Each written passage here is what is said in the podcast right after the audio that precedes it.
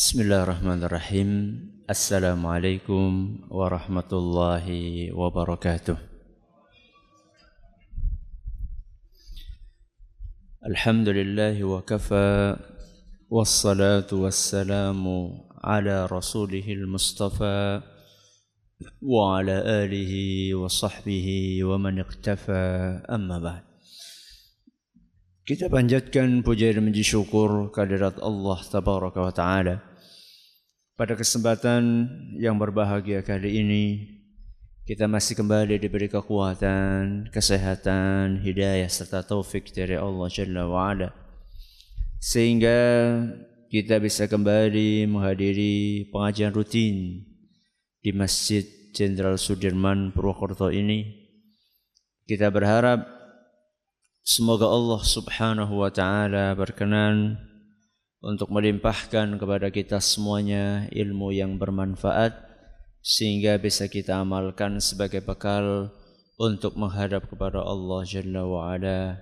Amin.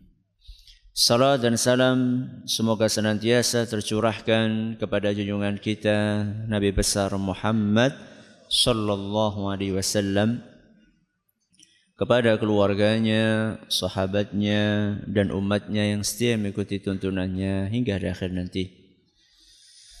Para hadirin dan hadirat sekalian yang kami hormati dan juga segenap pendengar Radio Insani 102,2 FM di Purwokerto, Purbalingga, Banjarnegara, Cilacap, Wonosobo, Kebumen dan sekitarnya juga para pemirsa Yufit TV yang semoga senantiasa dirahmati oleh Allah Azza wa Jal. Kita masih bersama dengan hadis yang kedua yang disampaikan oleh Imam Ibn Hajar Al-Asqalani di dalam kitab beliau Bulughul Maram Kitabul Jami' yaitu hadis yang berisikan perintah dari Nabi kita Muhammad sallallahu alaihi wasallam agar kita melihat ke bawah dan tidak melihat ke atas. Pada pertemuan yang pertama kita sudah membahas maksud dari bawah dan atas itu apa. Masih ingat? Dalam masalah dunia. Dalam masalah dunia, rizki, kecantikan, ya fisik, harta dan seterusnya. Ini pertemuan yang pertama. Pertemuan yang kedua kemarin kita membahas kenapa kok Nabi kita Muhammad sallallahu alaihi wasallam memerintahkan kita agar melihat ke bawah bukan melihat ke atas. Masih ingat kenapa? Untuk menumbuhkan rasa syukur kita kepada Allah. Kemudian juga yang kedua, untuk melatih diri untuk memiliki sifat qanaah yang kemudian akan menghasilkan ketenangan di dalam hati. Berbeda dengan orang yang selalu melihat ke atas, dia akan sulit untuk bersyukur kepada Allah karena merasa nikmat yang dia miliki jauh di bawah orang lain sehingga akibatnya hidupnya tidak akan tenang. Hari ini sebagaimana yang telah kita janjikan pada pertemuan yang lalu kita akan membahas sebuah pertanyaan sebenarnya. Ketika saya menyampaikan hadis ini, di suatu kesempatan sekitar beberapa tahun yang lalu di suatu masjid. Setelah selesai pengajian biasa saat itu kuliah subuh Ramadan seperti biasanya dibuka sesi tanya jawab. Di antara pertanyaan yang dilontarkan oleh jamaah Ustaz. Kalau dalam masalah kekayaan, kalau dalam masalah ekonomi, kita disuruh untuk melihat ke mana?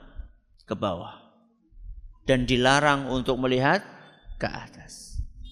Kalau kita punya pola pikir seperti ini, Ustaz, kapan ekonomi umat Islam akan maju? Kapan ekonomi umat Islam akan maju? Karena selalu melihat ke bawah. Misalnya tingkat pengangguran, tingkat kemiskinan di negeri kita berapa? Gak tahu saya. Kemudian katakanlah misalnya tingkat kemiskinan di negeri kita 30 persen. Sudahlah, lihat ke mana? Ke bawah. Maksudnya ada yang 50 persen. Nah kalau misalnya kita seperti ini Ustaz ngelihat ke bawah terus. Kapan ekonomi umat ini akan maju? Kita akan selalu terbelakang.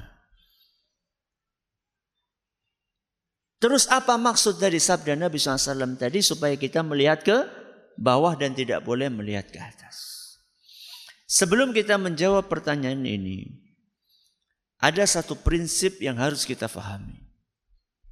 Bahwa di dalam agama kita, antara satu dalil dengan dalil yang lainnya tidak mungkin tidak mungkin saling bertolak belakang. Ini harus paham. Antara Al-Quran dengan Al-Quran, antara hadis dengan hadis, antara Al-Quran dengan hadis. Tidak mungkin terjadi kontradiksi. Saling bertentangan itu tidak mungkin. Kenapa tidak mungkin? Karena semuanya wahyu dari Allah Subhanahu wa taala. Di dalam Al-Qur'an Surat An-Nisa ayat 82. Surat An-Nisa ayat 82. Allah Subhanahu wa taala berfirman, "Afala yatadabbarunal Qur'an?" Kenapa kok mereka tidak meresapi isi Al-Qur'an? Kenapa mereka tidak mentadaburi isi dari Al-Qur'an? Walau kana min indi ghairillahi lawajadu fihi ikhtilafan kathira. Seandainya Al-Quran itu dari selain Allah. Maksudnya kalau Al-Quran itu bukan firmannya siapa? Allah.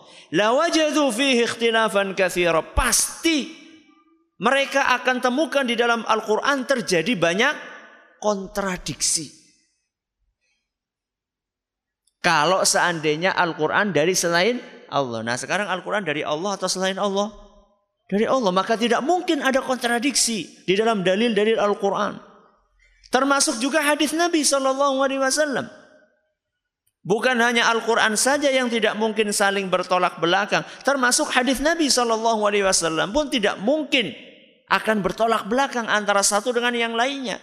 Jawabannya karena hadis adalah adalah wahyu dari Allah Subhanahu wa taala. Sebagaimana yang ditegaskan oleh Allah Azza wa Jalla dalam surat An-Najm ayat 3 sampai 4. Dalam surat An-Najm ayat 3 sampai 4 Allah Azza wa Jalla berfirman wa ma yantiqu 'anil hawa Nabi Muhammad sallallahu alaihi wasallam tidak pernah berbicara berdasarkan hawa nafsunya. In huwa illa wahyu yuha. Setiap yang keluar dari Nabi SAW itu adalah wahyu yang Allah berikan kepadanya. Kepada siapa? Rasulullah SAW. Ini prinsip yang harus kita fahami terlebih dahulu. Nah terus jawabannya gimana Ustaz? Kalau kita ngelihat ke bawah, maka ekonomi tidak akan pernah maju. Jawabannya, Rasulullah SAW bersabda dalam sebuah hadis yang diriwayatkan oleh Imam Muslim, hadis yang sering kita dengar, al-mu'minul qawiyyu khairun wa ahabbu ila Allah minal mu'minid dha'if. Apa artinya? Mukmin yang kuat lebih baik dan lebih dicintai oleh Allah dibandingkan mukmin yang lemah. Lebih baik mana? Yang kuat apa yang lemah? Yang kuat. Wa fi kullin khairun. Walaupun masing-masing yang kuat maupun yang lemah sama-sama memiliki kebaikan. Tapi kebaikannya besar yang mana? Besar yang kuat. Selanjutnya, ini yang perlu kita garis bawahi, garis tebal. Ihris ala ma yanfa'uk. Bersemangatlah kalian di dalam mengerjakan hal-hal yang bermanfaat untuk kalian. Apa kata Nabi? Bersemangatlah kalian di dalam menjalankan hal-hal yang bermanfaat untuk kalian. Dalam perkara duniawi apa ukhrawi? Duniawi apa ukhrawi? Hah? Duniawi ukhrawi? Jadi siapa? Betul. Karena Nabi Shallallahu Alaihi Wasallam mengatakan dalam hal yang bermanfaat dan Nabi SAW tidak membatasi hanya dalam masalah ukhrawi tok misalnya. Enggak. Motivasi dari Nabi SAW sifatnya umum. Kalau motivasi dari Nabi SAW sifatnya umum, kenapa kok dikhusus? Khususkan. Kalau umum, biarkan umum. Nabi SAW memerintahkan kepada kita agar bersemangat dalam urusan duniawi maupun ukhrawi selama hal tersebut bermanfaat buat kita. Pertanyaannya, ekonomi yang baik buat umat Islam bermanfaat atau tidak? Bermanfaat? Yakin? Ya tergantung tuh bermanfaat kalau kalau apa? Kalau bermanfaat kalau bermanfaat bermanfaat kalau kalau diarahkan untuk hal-hal yang positif. Sekarang coba negara yang maju perekonomiannya apa mesti menghasilkan kebaikan? Belum tentu kan. Kalau jauh dari agama. Nah, sekarang coba katanya yang negara-negara itu yang maju-maju. Ya, yang katanya per kapitanya itu paling tinggi sedunia.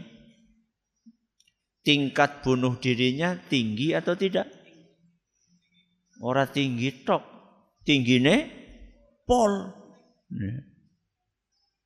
Makanya saya katakan tadi, tingkat perekonomian itu akan dianggap bermanfaat kalau diarahkan dan digunakan untuk hal-hal yang sifatnya apa? Positif.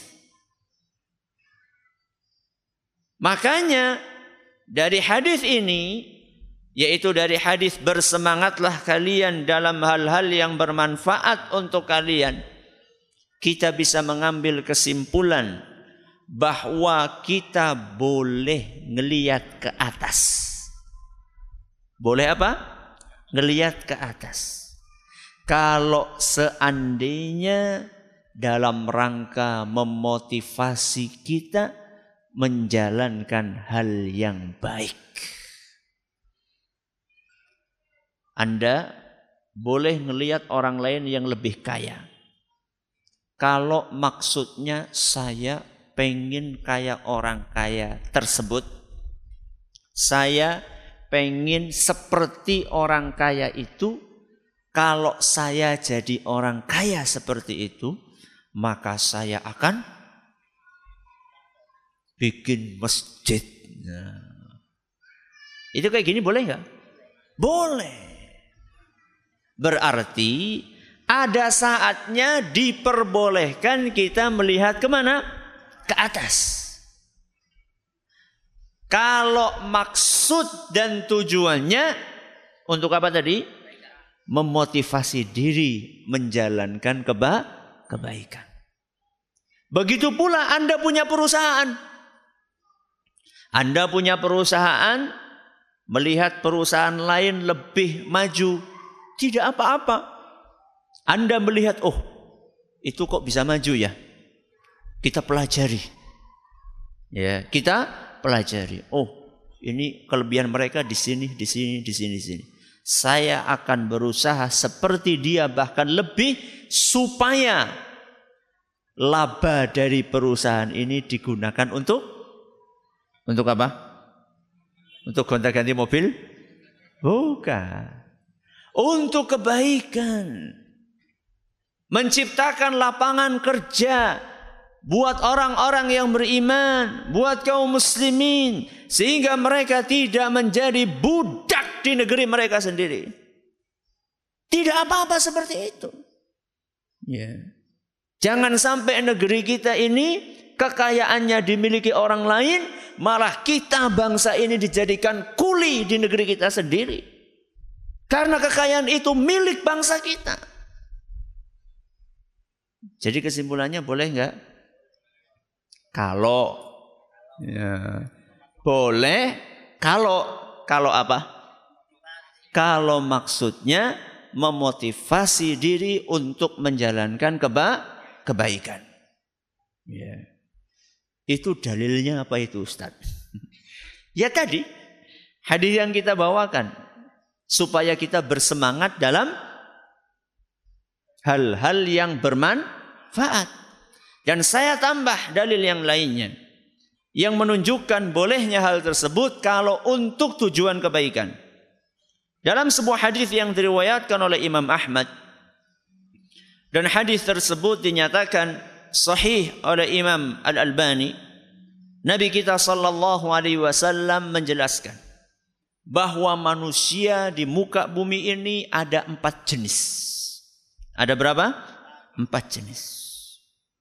Yang pertama, rajulun atahu Allahu malan wa ilma. Yang pertama adalah orang yang dikaruniai oleh Allah Subhanahu wa taala harta dan ilmu agama. Sugih alim. Sudah kaya ulama. Masya Allah ini. Tajir ulama. Ya. Orang ini karena dia punya harta dan punya ilmu, fahuwa ya'malu bihi fi malihi yunfiquhu fi haqqihi. Karena dia punya ilmu agama dan dia punya harta, maka harta yang dia miliki dia alokasikan sesuai dengan ilmu yang dia punyai. Alias diletakkan di tempat-tempat di pos-pos kebaikan. Buat bangun apa? Masjid. Buat bangun madrasah. Buat membiayai anak-anak yang belajar agama. Ya. Buat menyumbang anak-anak yatim. Buat membiayai para janda-janda miskin. Ya, bukan hanya janda-janda yang kembang saja. Pokoknya ada janda miskin ditanggung, ya. Kemudian ada orang membutuhkan bantuan, bantu sama dia. Dia punya harta, punya ilmu. Ilmunya ini terus memanage harta dia. Mengatur harta dia. Dia punya harta masuknya benar, keluarnya benar. Karena punya apa? Ilmu. Ini manusia jenis yang keberapa? Yang pertama. Yang kedua kata Nabi SAW.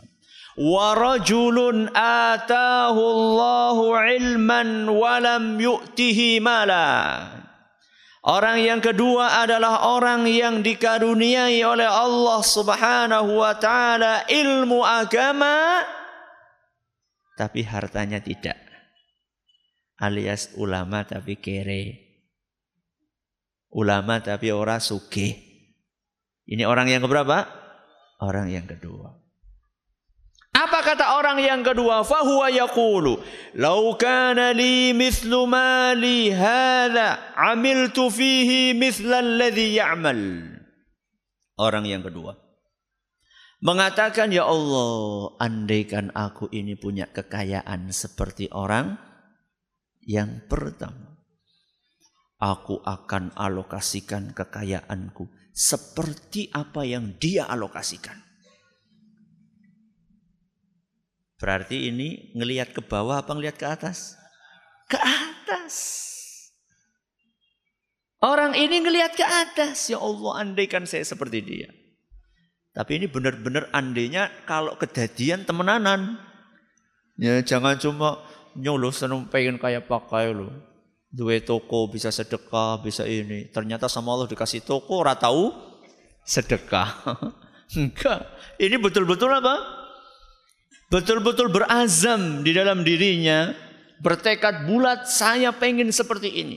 Saya pengen jadi orang kaya, dan kalau saya jadi orang kaya, saya akan berinfak seperti si A. Kata Nabi SAW, Fahuma fil ajri sawa. Kedua orang ini yang pertama dan kedua pahalanya sama. Subhanallah. Padahal sing amale akeh nomor satu atau nomor dua? Nomor satu. Nomor dua ini infaknya hampir-hampir tidak ada. Lawong mau infak nggak punya yang diinfakkan. Akan tetapi dengan niat, dengan motivasi yang ada di dalam dirinya Pahalanya kata Nabi sawa sama. Subhanallah. The power of niat. Kekuatan apa? Niat. Jadi jenengan itu orang sing penting niatnya tok. Panjenengan itu harus punya niat yang positif.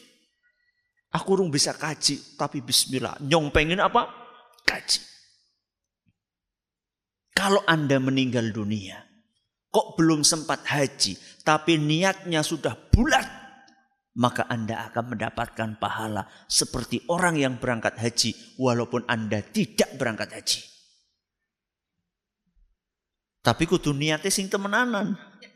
Oke ya, niat temenanan oke contohnya ya. Niat temenanan gue nabung. Niat temenan gue nabung. Ustaz, nabung untuk makan di suruh Ustaz nabung. Orang ketang sebulan sepuluh ewu. Ustaz, sepuluh ewu sih nanti tahun pir. Yang penting Anda itu sudah berniat, bertekad bulat. Ada orang mengatakan saya niat Ustaz, niat temenan. Tabungannya wis pira. Ustaz nggak ada Ustaz, saya nggak punya duit buat ditabung. Sedina udute pirang bungkus? Uh, kalih bungkus Ustaz. Satu bungkus berapa? Ya biar ngitungnya gampang sepuluh ribu lah. Ya, sepuluh ribu. Berarti kan sehari berapa? Dua puluh ribu kali tiga puluh. Enam ratus ribu. Berarti Anda itu dalam satu bulan bisa nabung enam ratus ribu. Kali satu tahun 7 juta 200. Kali 10 tahun 72 juta bisa nggak mangkat karo bojone. Kayak gitu katanya nggak mampu. Ya. Orang yang pertama dan kedua. Jadi yang kita garis bawahi di sini adalah bagaimana orang yang kedua ini apa? Dia itu melihat yang di atas. Dan dia melihat yang di atas karena motivasi kebaikan. Dan itu diperbolehkan, buktinya diperbolehkan oleh Nabi SAW dikatakan yang kedua dan yang pertama pahalanya sama. Kalau nggak boleh nggak dapat pahala. Orang yang pertama dan keberapa? Kedua. Tadi ada berapa orang? Empat. Diteruskan apa orang? Ya. Orang yang ketiga. Warajulun atahu Allahu walam yu'tihi ilma. Orang yang kedua. Dikarunia oleh Allah subhanahu wa ta'ala harta yang banyak. Akan tetapi tidak punya ilmu. Hartanya melimpah tapi minim ilmu agama. tidak tahu halal haram, tidak tahu kewajiban dalam harta yang harus dikeluarkan, belas nggak tahu. Fahuwa yakhbitu fihi yunfiquhu fi ghairi. Orang yang ketiga ini asal-asalan di dalam menggunakan hartanya. Gak pernah mengeluarkan zakat, gak pernah infak. Pemasukannya dari harta-harta yang haram, cara-cara yang tidak dibenarkan oleh agama. Ngawur. Ini orang yang keberapa? Yang ketiga. Hartanya untuk apa? Untuk maksiat. Dari satu klub ke klub yang lain. Klub malam maksudnya. ya. Dari satu diskotik ke diskotik yang lain. Na'udzubillah min dzalik. Dari satu wanita ke wanita yang lain. Nas'alullah salam wal. Duitnya habis untuk seperti itu. Untuk judi, untuk zina, untuk minum. Untuk memuaskan syahwatnya. Ini orang yang keberapa? Ketiga. Orang yang keempat. Wa rajulun lam yu'tihi Allahu malan wala ilma. Orang yang terakhir orang yang tidak punya harta dan tidak punya ilmu kere bodoh. Sudah miskin tidak punya ilmu agama. Apa kata dia? Lau kana li malun mislu hadha amiltu fihi misla alladhi ya'mal. Andaikan aku punya harta seperti yang ketiga. Seperti yang ketiga. Aku akan berfoya-foya seperti orang yang ketiga tersebut nyung pengen zina kayak kayak saya pengen judi kayak itu. Saya pengen minum minuman pakai itu. Selama ini saya minuman minum minumannya pakai oplosan autan karo apa? Enggak tahu saya. Ya. Saya pengen yang minuman yang pakai brand. Ya. Itu brand tembakan dodor bukan? yang berbrand ya. Ya. Kalau saya punya duit saya mau seperti itu. Enak banget itu ke mana-mana menghambur-hamburkan hartanya. Ini orang yang keberapa? Orang yang keempat. Apa kata Nabi SAW? Fahuma fil wizri sawa. Orang yang keempat dan yang ketiga ini dosanya sama. Anda bisa bayangkan. Yang paling sial yang siapa? Empat. Orang ngapa-ngapa oleh dosa. Karena apa? Karena niat yang buruk, karena kebodohannya. Makanya kebodohan itu sumber seluruh penyimpangan. Itu kebodohan. Maka hati-hati dari yang namanya kebodohan. Orang kalau sudah tidak faham ilmu agama, sumber keburukan semuanya dari situ maka kita harus memperbaiki yang satu ini. Gimana? Mau jadi yang pertama, kedua, ketiga, keempat? Hah? ya, syukur-syukur pertama. Minimal kedua. Nah, orang bisa pertama, kedua? Orang gelem milih nomor tiga, apalagi apalagi nomor empat. Ya, jadi intinya jawabannya adalah suatu saat kita boleh melihat ke atas kalau apa tadi memotivasi kita untuk menjalankan keba kebaikan. Nah terus kita melihat ke bawahnya gimana Ustadz? Kita melihat ke bawahnya seandainya kita termotivasi untuk menjadi orang kaya. Dan kita bekerja keras, membanting tulang, memeras keringat. Kok ternyata antara hasil dan cita-cita tidak sesuai dengan yang diharapkan, maka saat itu apa? Lihat ke bawah. Supaya apa? supaya bisa bersyukur kepada Allah Subhanahu wa taala. Makanya mengamalkan tuntunan Nabi SAW itu indah sekali. Ya. Ketika kita termotivasi untuk beramal, berbuat, kita akan bekerja keras. Tapi begitu gagal, kita tidak patah arang. Orang terus kendat. Ya. Tidak kemudian bunuh diri. Enggak. Kenapa? Karena dia, oh masih ada yang lebih sial dalam tanda kutip. ya Masih ada yang lebih kesulitan hartanya dibandingkan kami. Ini yang di jawaban yang bisa kami sampaikan. Pembahasan terakhir kita adalah melihat ke bawah itu dianjurkan dalam perkara duniawi. Tapi kalau dalam perkara ukhrawi. Ukhrawi itu maksudnya apa? Bismillah. Apa? Iya, iya maksudnya akhirat itu apa maksudnya? Amal, ya, amal, ilmu, ibadah, ya. Kalau dalam masalah yang sifatnya ukhrawi, maka kita harus melihat ke mana? Ke atas. Tidak boleh melihat ke mana? Ke bawah. Saya ulangi. Kapan kita harus melihat ke atas terus? Dalam urusan ukhrawi dalam ibadah dalam amal saleh ya dalam ilmu agama. Lihatlah ke atas jangan ngelihat ke bawah. Kenapa?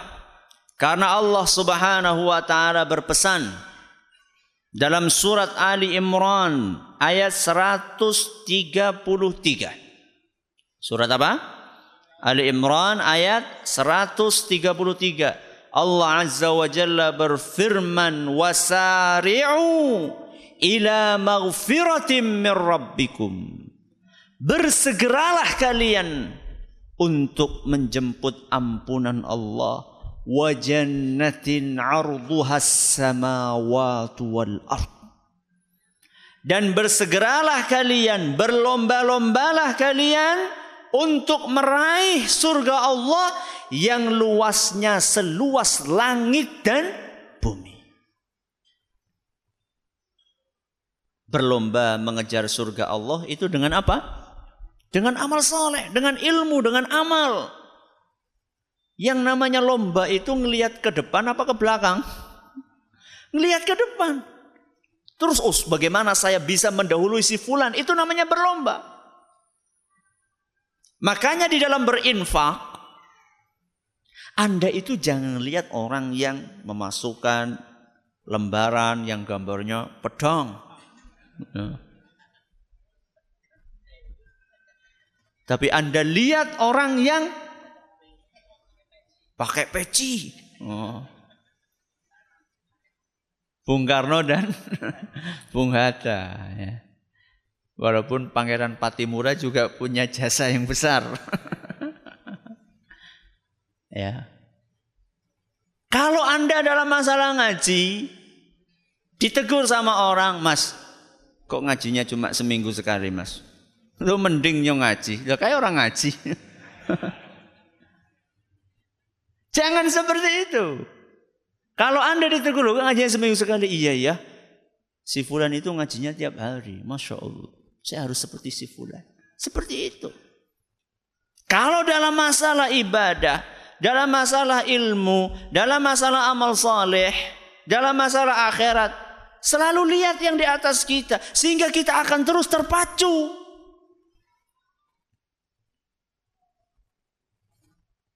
Si fulan membiayai anak yatim satu. Bismillah, saya akan membiayai anak yatim berapa? Dua. Si fulan menjadi orang tua asuh untuk santri lima. Masya Allah. Saya pengen menjadi orang tua asuh untuk santri berapa? Sepuluh. Rasulullah SAW intermezzo pernah didatangi oleh seorang sahabatnya kakak beradik kakaknya datang kakaknya kalau nggak salah atau adik kayaknya kakaknya Dia ngeluh kepada Nabi SAW. Wahai Rasul.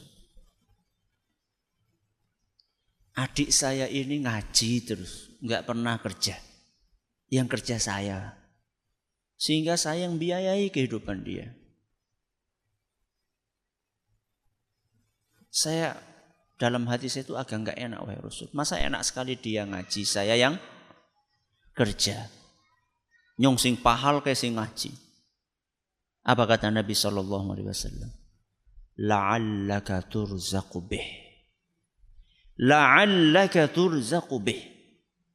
Bisa jadi rizkimu itu lancar gara-gara kamu membiayai adikmu belajar ilmu agama. Jadi yang membuat rezeki kamu itu lancar itu karena kamu membiayai adikmu belajar ilmu agama. Kalau kamu hentikan biaya tersebut buat adik kamu, mungkin rezeki kamu akan macet.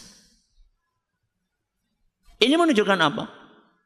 Bahwa membiayai menjadi orang tua asuh untuk santri-santri yang kurang ekonominya itu akan melancarkan ekonomi Anda. Itu salah satu balasan duniawi dari Allah kepada orang-orang yang beriman. Hmm. Berdasarkan pengalaman saya, subhanallah ya, di pondok itu. Nggak tahu ya. Dari 100 misalnya ya, dari 100 orang santri misalnya. Itu yang mampu itu paling 20 persen. Yang 80 persen itu dari keluarga apa? Kurang mampu. Saya nggak tahu kenapa ya, sing suki-suki pada anak-anak orang gelem apa? Sinau agama. Nggak tahu saya kenapa gitu ya. Sehingga saya sering temukan santri-santri saya itu ya sinau nyambi kerja. Jadi kalau di pondok kami itu kan jam 7 belajar sampai zuhur ya. Setelah zuhur sampai pagi lagi eh, tidak ada pelajaran karena memang saya tahu persis banyak di antara mereka yang memang kurang mampu. Akhirnya mereka nyambi kerja. Ada yang jualan cilok, pulang sekolah jualan cilok. Ada yang jaga toko, ada yang nyuci mobil, ada yang jadi kuli bangunan, part time, ya. Ada yang jadi satpam, subhanallah. Ya. Sampai kadang-kadang saya, ya Allah, kising sugi-sugi pada ngendi gitu. Ada di antara mereka yang Masya Allah mampu. ya. Ada di antara mereka yang mampu, tapi minoritas. Ya. Tapi minoritas. Sedangkan yang mayoritasnya justru tidak mampu. Nah, ketika kita melihat teman kita, dia menjadi orang tua asuh untuk santri misalnya. Satu atau dua orang. Oh saya harus lebih dari dia. Dalam masalah urusan ukhrawi, dalam masalah agama, dalam masalah ibadah, lihat terus ke atas. Dan itulah cirinya orang yang beriman. Di dalam surat Al-Mu'minun. Suratnya aja namanya apa? Al-Mu'minun. Surat Al-Mu'minun itu surat yang isinya cirinya orang yang beriman. Dalam surat Al-Mu'minun ayat 61 Allah Subhanahu wa taala berfirman, "Ulaika yusari'una fil khairat." Ulaika yusari'una fil khairat. Orang-orang yang beriman itu selalu bersegera di dalam amal kebajikan. Wahum laha sabiqun dan mereka selalu berada di depan. Selalu berada di depan. Silakan azan dulu. Alhamdulillah rabbil alamin wassalatu wassalamu ala nabiyina Muhammadin wa ala alihi wa sahbihi ajma'in wa ba'd. Tadi kita sampai surat Al-Mu'minun ayat berapa? 61. Jadi cirinya orang yang beriman kata Allah, ulaika yusari'una fil khairat.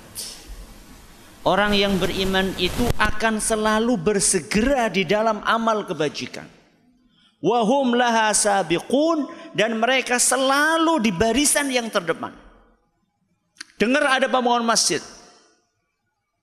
Saya besinya semuanya, masya Allah. Ya, mulai dari pondasinya sampai apanya, sampai tiang-tiangnya sampai atasnya. Berlomba-lomba terus. Oh kalau kayak gitu aku tak keramiknya semuanya. Masya Allah. Aku batane tapi duene kur lima. Orang apa Daripada apa?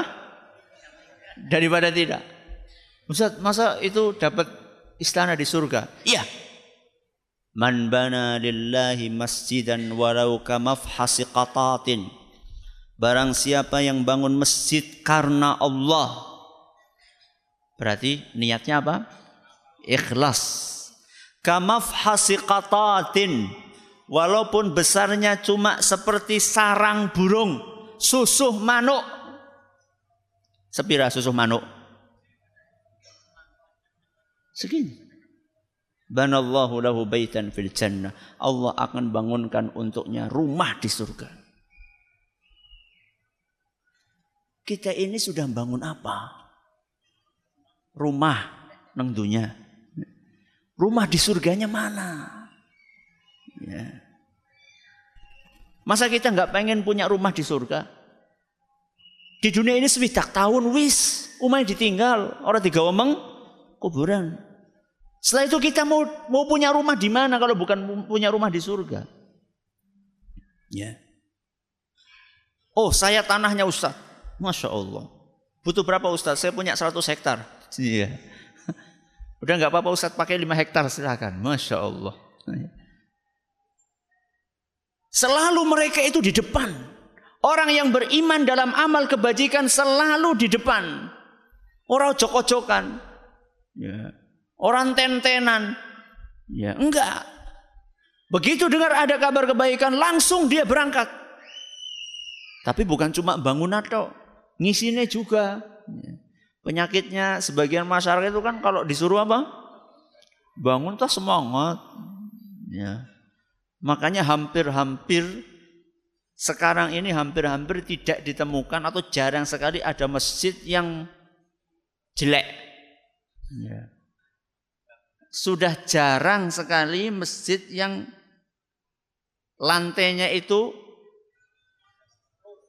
pelur. Ya. Hampir-hampir tidak ada. Walaupun di kampung itu sudah apa? Keramik. Malah ada yang marmer. Tapi masalahnya ngisinya gue loh. Iya. Makanya kadang-kadang saya Lah wis lah, wis ngono pada rame-rame nyumbang nyok nyong tek nyumbang jamaah. ya nyumbang dua-duanya. ya, yang bangunnya ya ngisinya. Dan inilah yang diperintahkan oleh Allah Subhanahu wa taala. Wa fi dzalika fal yatanafasil mutanafisun. Surat apa ini?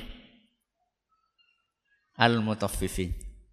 Surat Al-Mutaffifin. Ayat 26. Wa fi dzalika falyatanafasil mutanafisun. Hendaklah kenikmatan surga itulah yang dijadikan sebagai media perlombaan orang-orang yang berlomba. Jadi yang dicari itu bukan hanya undian, oli motor, oli apa? Mobil, oli kulkas, oli rice cooker. Ya. Kita harus punya cita-cita yang lebih tinggi dari itu. Mari kita berlomba untuk mengejar surga Allah Subhanahu wa taala. Waktu kita ini terbatas. Rata-rata 60 tahun. Itu rata-rata. Ada yang di luar rata-rata. Di luar rata-rata itu bisa jadi lebih, bisa jadi kurang. Anda yang umurnya 20 tahun, Anda pikirlah, esis eh, patang puluh tahun niki. Siapa yang jamin kalau usia Anda masih 40 tahun? Bisa jadi usia Anda ini tinggal satu tahun. Bahkan bisa jadi usia Anda tinggal enam bulan. Bahkan bisa jadi usia Anda tinggal satu bulan atau mungkin usia Anda tinggal satu hari. Anda tidak tahu. Maka kalau misalnya ada peluang kebaikan, masuk. Keburu nanti ketutup. Ada peluang kebaikan di sana, masuk. Pintu kebaikan di sana masuk, pintu kebaikan di sana masuk. Di sana saya bisa menyumbang tenaga saya. Di sana saya bisa menyumbang pikiran saya. Di sana saya bisa menyumbang harta saya. Di mana pun ada pintu kebaikan, masuk. Karena kita tidak tahu umur kita itu sampai kapan. Wa fi dzalika fal yatanafasil mutanafis. Dan hendaklah dalam masalah surga orang-orang yang berlomba itu mereka memperlombakan untuk mendapatkan surga tersebut. Wallahu taala a'la wa alam. Dengan demikian selesai pembahasan kita tentang hadis yang kedua dari Kitabul Jami' dari Bulughul Maram karya Imam Al-Hafidz Ibnu Hajar Al-Asqalani rahimahullah. Insyaallah pada pertemuan berikutnya kita akan memasuki pembahasan hadis yang ketiga. Semoga bermanfaat buat kita semuanya. Oh iya, besok eh, besok hari Sabtu, Sabtu ba'da subuh itu eh, jadwal rutin saya untuk eh, ngisi di kuliah subuh di Masjid Agung Purwokerto, Masjid Agung Baitus Salam. Ya, ba'da subuh. Subuhan di situ. Uh, kemudian saya mendapatkan jadwal sebulan sekali dengan tema fikih Asmaul Husna.